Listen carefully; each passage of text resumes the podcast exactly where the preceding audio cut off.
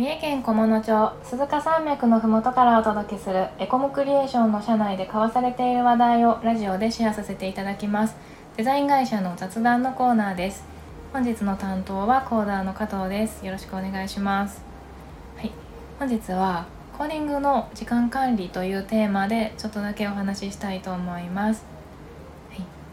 えー、私はですねあの時間管理が何事においても本当に昔から苦手でしてはいあのとてもマイペースとよく言われるんですけどもコーディングもあのとってものんびりしてしまうので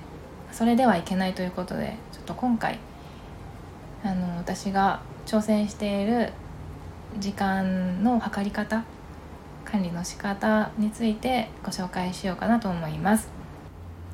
はい、えー、その方法というのはあのいろんな項目に細かく分けてそれぞれ時間を測るというやり方です。例えば共通パーツヘッダーフッターとかの共通パーツだったらあのまずはパソあのパソコン版のヘッダーだけスマホのメニューだけあとフッターだけとか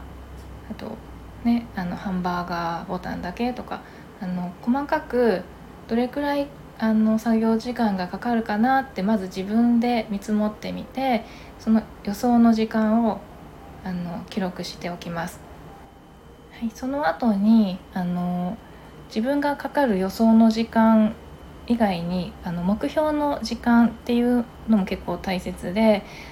あの特に私は自分が時間とってもかかるので多めに見積もってしまいがちなんですけどもあの多めに見積もったままやっちゃうと成長しないのであの目標の時間を決めます。はい、でその時にすごくいいなと思ったのがあの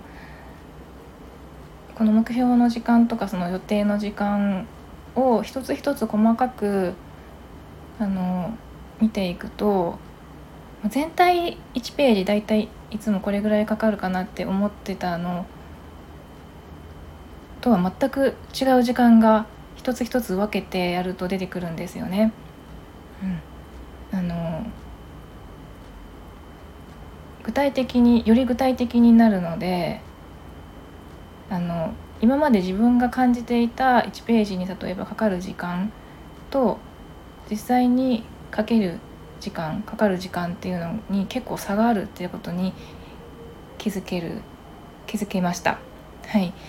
で実際にあのそれを全部のページあの細かく時間の設定をしてそれぞれあの Excel とかスプレッドシートとか何でもいいんですけどもあのメモしておきます。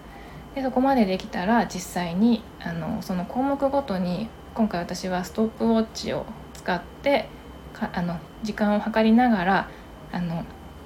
コーディングしてみました。これも結構よくてあの長くダラダラやってるとあの集中力が続かないんですけども例えばこれが30分でやるぞって思ったら30分すごい集中できるのであの普段やってるよりもあのスピードアップもしますしすごくいいなと思いました。ちょっと難点があの一つだけあって、まあ、個人的なんですけどもその一個一個のあの項目に集中しすぎて次のあの行くのにあのちょっと燃え次に行くまでに1個で燃え尽きてしまってちょっと立て直すのに今回ちょっと時間がかかって結局あのそんなにまだ早くできてないんですけどもこれがきっと慣れてくるとあのすごくスムーズにいくんじゃないかなと思って今やってます。できっとそうこうしているうちにもうパッと見るだけであのそのパーツはこれぐらいでできるなっていうのが分かってくると思うのであの訓練したいと思います。はいであの私みたいにもし時間管理があんまりうまくないなって感じている方がいらっしゃったら一度あの試してみていただけるといいなと思います他にももしあのすごくこれいいよっていうことがったらよかったら教えてください。はい。レターとかでお待ちしてます。はい。では今日はこの辺で本日もお聴きいただきありがとうございました。チャンネル登録やいいねしていただけると嬉しいです。では次回の配信でお会いしましょう。またね